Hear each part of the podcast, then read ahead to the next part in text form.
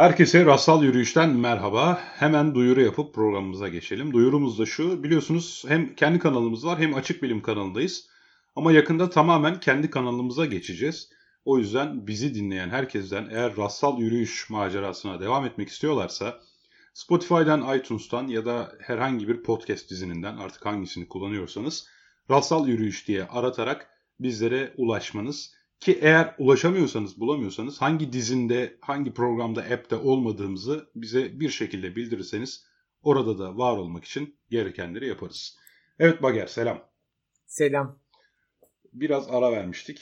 Bu Evet. hasreti giderelim hemen. O yüzden Hadi. hiç muhabbet etmeden direkt kelimemizi seçelim.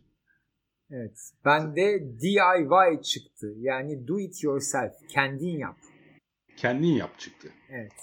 Bende de dergi çıktı. Bak şimdi. O güzel. Enteresan. Ben hemen bir anıyla başlayabilirim. Tamam. Yıl galiba 2004 veya 2005 ben bir yayın evinde çalışıyordum öğrencilik zamanında. Sonra bir gün bir tane adam çıka geldi. Adam da aslında İTÜ İnşaat Mühendisliği mezunu kahve işletiyor. tamam inşaat İt- mühendisi it- kahve İTÜ işletiyor. matematik mühendisi mezunu da fotokopicilik yapıyordu. Matematik mühendisliğinde. Ha şey evet evet neydi abinin adı ya? ya o çok meşhurdu fen edebiyatta. Tabii en başarılı matematik Evet evet adını unuttum da hep şey yeni model Range Rover'a falan biniyor. Neyse. Fotokopicilikte iş var. Sonra adam geldi dedi ki ben de astroloji CD'leri yapmak istiyorum. Hatırlarsan bir zamanlar e, CD'lere şekil verme modası vardı. Yıl 2004 falan. Böyle şekil, CD'leri şekil, ha şekilli CD yapıyorsun. yani ha? CD şekilli ama tabii ki CD'nin sığası, hafızası içerisindeki en büyük çember kadar. Hmm, Daire kadar. evet. Neyse bunun için bana bir tane online dergi açtı. Tamam mı? Böyle flash dergi. Sayfalar böyle kenarından tutulup çevriliyor. Yıl 2004 ilk örnekleri muhtemelen. Hı hı. Ee, Berk Tokay'ındı dergi. Bu Grafi 2000 var ya. Hı hı hı, hatırlıyorum. Berk Tokay'ındı. Dergi.com'du böyle iki tane G ile yazılıyordu. Sonra ben bu konsepte hayran oldum. Dedim ben de Hmm. dedim böyle bir dergi yapmak istiyorum dedim. Oturdum action script çalıştım işte flash vesaire falan Aha. filan. Bir şekilde hallettim öğrendim. Ben de Sanki Dergi diye bir dergi çıkardım online. Vay güzel. Sanki Dergi diye. Yani o yüzden do it yourself yani kendin yap dergi deyince aklıma direkt bu geldi. Biz o Sanki Dergi'yi 9 sayı falan çıkardık. O zaman bayağı şey bayağı böyle her sabah uyanıp istatistiklere bakıyordum var ya. Kaç kişi girmiş izlemiş falan. Böyle ilginç bir yazar kadromuz Şeyi hatırlıyorum o sayfanın kıvrım efektinin flash dergiyle geldiğini yani gerçek sayfa gibi dönme efektini ama genelde de uyuz olduğumu hatırlıyorum çünkü içinde arama yapamadığımı Ha, falan evet, hani o tip handikapı oydu. şeyleri yani onlar eklenebilir özelliklerde ama bir şey yoktu bir framework'ü bir altyapısı olmadığı için standardı yoktu yani kim ne yaparsa oluyordu. Ondan önce şeyler vardı tabii.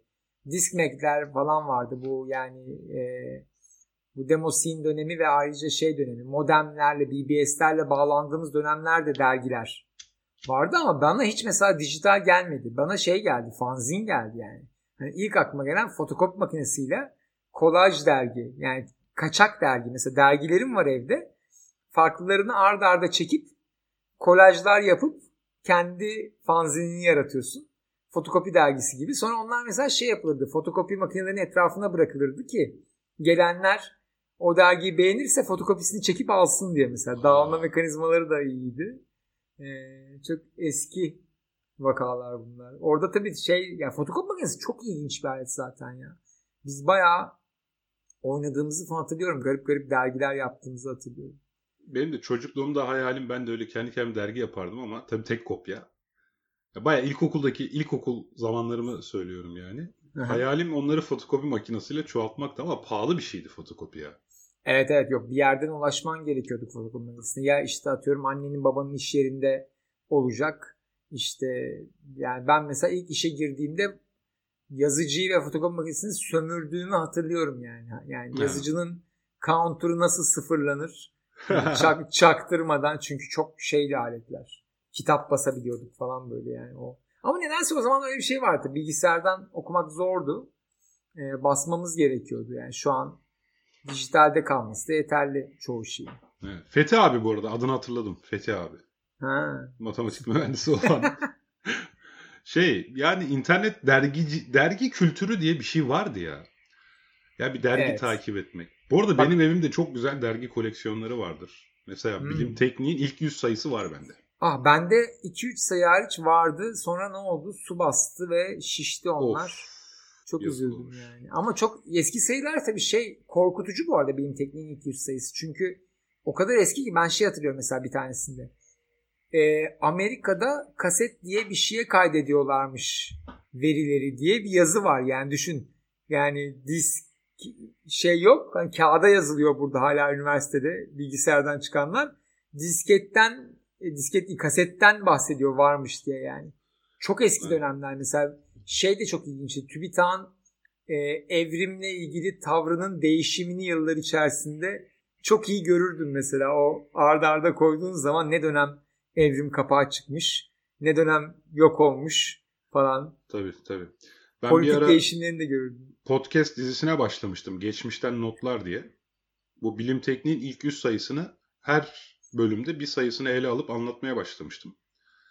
Sonra birinci, birinci bölümü çektim. Çok da bu arada ilgi gördü. İkinci bölüm çektiğim silindi. Sinirim bozuldu. Bir daha devam edemedim. Motivasyon kaybına uğradım ya. Ha konuştuğunu tekrar konuşmama şeyi. Evet Üçten- ya. Yani, Üçten devam etseydin abi. Ya işte sonra beceremedim onu. Yani ben, Ya de ben bu arada. National Geographic'in de 1967 ile 2004 yılları arasındaki bütün sayıları var. Hmm. Orijinalinin. Bak bir dergiye derinlemesine dalmak bir vaka tamam mı? Şimdi benim çizgi romanı dalan arkadaşlarım da vardı aynı şeyde. Ee, ben de bazı dergilere daldığımı hatırlıyorum. Bilim kurgu dergilerine dalmak kolaydı mesela. Çok az vardı yani. Atılgan falan hala duruyordur burada Hadi ya, var mı sende? Evet evet. Var bir sayısı iki sayısı var. Ee, Bülent birkaç abi- dergi daha var. Bülent abi biliyor musun bilmiyorum da Bülent abi yoğun bakımda yatıyordu aylardır. Ee, Ha. şu anki sağlık durumunu bilmiyorum bu arada. Aklıma gelmişken yarın öğrenirim. Of. Geçmiş olsun. O Atılgan'ı çıkaran, o ilk Evet. bilim kurgu dergilerini çıkaran. Ya biz bu Kadıköy moda toplantılarından birine katılmıştım ben. Ee, orada sanırım Bülent Bülent, abiyle konuştuk. Evet, Evet, evet. evet. Çok şeydi. Ben çok şaşırmıştım. Çünkü normalde kendimden büyük bu konuları bilen biriyle karşılaşmamıştım o zamana kadar. Yani anlatabiliyor muyum? Bu çok önemli. Çünkü bizde hiç öyle rol model falan yoktu. Yani bilim kurgu okuyan, bilen. Böyle bir gidiyorum adamın biri bana böyle bilmediğim 20 tane yazardan bahsediyor. Böyle şok yani. Ee, o dönem için çok ciddi bir kaynaktı o. Dergiler ve çevresinde toplanan insanlar aslında. Evet dergiler aslında bir komüniteydi. Hani bizim Yalan Savar var ya şu an. Aha. Aslında mesela o hatta biz meetup'lar falan yapıyorduk Yalan Savar. O işte aynı eski dergi takipçilerinin oluşturduğu komünitelere benziyor bizim Yalan Savar mesela. Bu pandemi dolayısıyla meetup yapamıyoruz artık da. Öyleydi yani. Hmm. Evet bir de şey vardı dergiler de bir yandan e, bu dalmanın yanı sıra alan gösterme yapardı. Mesela ben ilk alan keşfi diyebileceğim şeyimi dergilerle yapmıştım. Burada benim okumadığım yani 90'larda Türkiye'de çıkmış okumadığım dergi yok desem yalan olmaz yani. Hani kitapçıdaki her tür dergiden yani atıyorum işte e, buradalarda olsun içinde silah sanayide olsun işte finans dergisi de olsun hepsinden bir tane almıştım yani. Anlatabiliyor muyum? Hiç alakam olmayacak alanları bana oha burada başka bir dünya var yani adamlar sadece silahtan bahsediyor mesela. Biz nasıl benziyoruz seninle ya. Ben de stratejik analiz diye bir dergi okuyordum. Uluslararası ilişkilerle hiç alakam olmamasına rağmen. Çok acayip ya. Hatta en düzenli okuduğum dergi falan olabilir yani. Ya o şey gibi geliyor bana. Gençsin ya keşfedeceksin yani tamam mı? Yani bize bir yelpaze lazım yani. Dergi rafı onu sağlıyordu. Çünkü diyor ki sen bu domainde bu alanda yoksun yani. Yemek dergisi var ve hayatımda yemek dergisini niye okuyacağım ben falan diyorum ama okuyunca böyle ya tamam yani %80'i ilgimi çekmiyor atıyorum ama içeride bir yazı var. Aa yemek başka bir şeymiş diyorsun yani. Ha, ben hiç olaya böyle bakmamışım çünkü benim için çok ezbere bir şeymiş. Ve bambaşka bir yerden bakan birisi var yani. Ben de o parçaları mesela şeyler vardı çok komik ya. Gazetedeki makaleleri derleyen dergiler vardı haftalık. Ya gazete almakla uğraşma. Bir sürü gazetenin makalelerini erip basardı böyle. Çok iyi. Bu Reader's Digest, Digest falan benzeri bir şeydi yani. Hmm. Ben bu arada dergicilik çok yaptım. Yani üniversitedeyken işte az önce bahsettiğim bir kendi dergi deneyimim var. Bunun yanı sıra ben MSI Savunma Teknolojileri dergisinde çalıştım. Bir, bir buçuk yıl. Hatta da- yani yurt dışına muhabir olarak falan gittim. Kosova'ya, Bosna Hersek'e. Okuduğum dergilerden biri oydu hatırlıyorum. Evet. Sonra işte Woodart diye ahşap sektörü dergisi çıkardım abi. yani ondan sonra Kent Yaşam diye bir dergi çıkardım. Bunlar hep kısa ömürlü dergiler Peki maalesef. neler yaptın? Spikerlik, ay, şey, röportajlar yaptın, haber Yok yaptın. genelde başka? genel yayın yönetmenliği yaptım. Ee, Ha, o sanki dergiyi yani. kendi çıkardığım o az önceki Flash dergi deneyimini ben daha sonra iş ararken üniversite 3. sınıfta bir reklam ajansına girdim. Dedim dergicilik tecrübem var falan. Biraz önce hafife almışlardı. Sonra gerçekten bu işi yapabileceğimi fark ettiler. Önce o ahşap sektörü dergisini bana verdiler. Derken yayın grubu başkanı yaptılar beni. Bütün bu ajans bünyesindeki çıkan dergilere bakıyordum.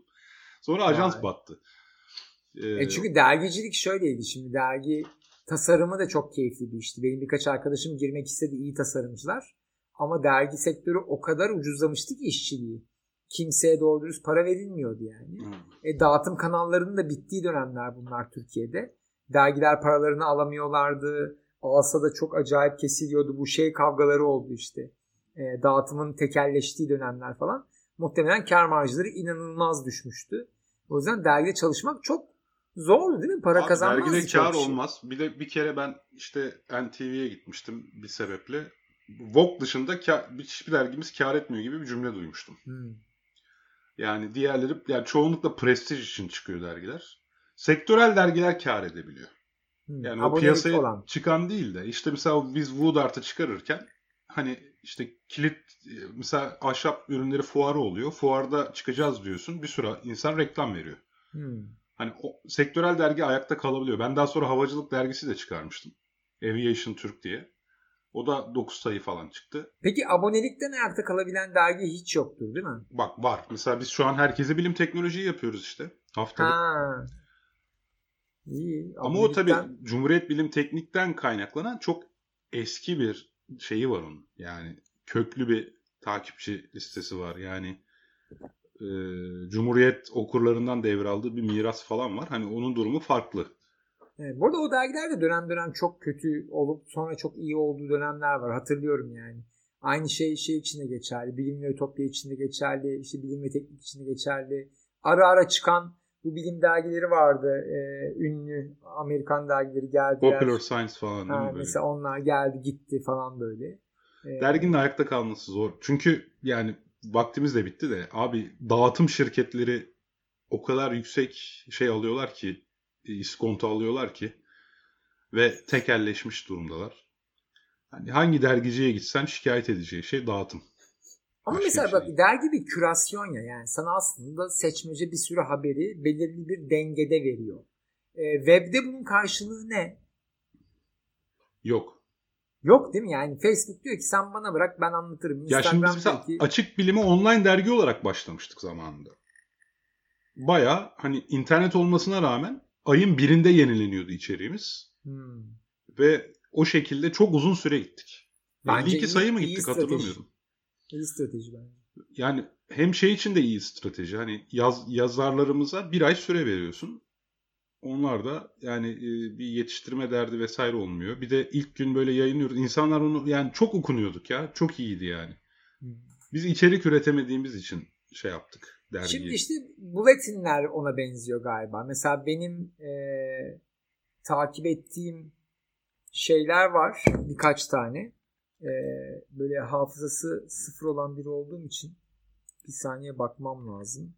E, sürekli düzenli olarak okuduğum bir tane bulletin var galiba.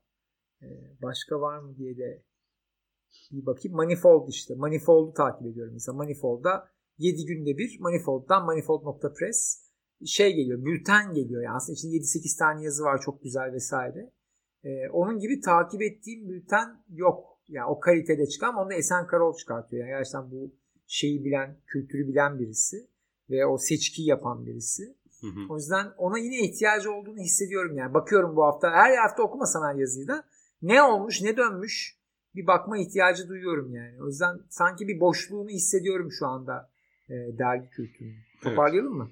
Evet toparlayalım bence. Hatta toparlamak dediğimiz rastsal yürüyüş için çat diye kesmek, zengin kalkışı yapmak. Hadi görüşürüz. Görüşürüz.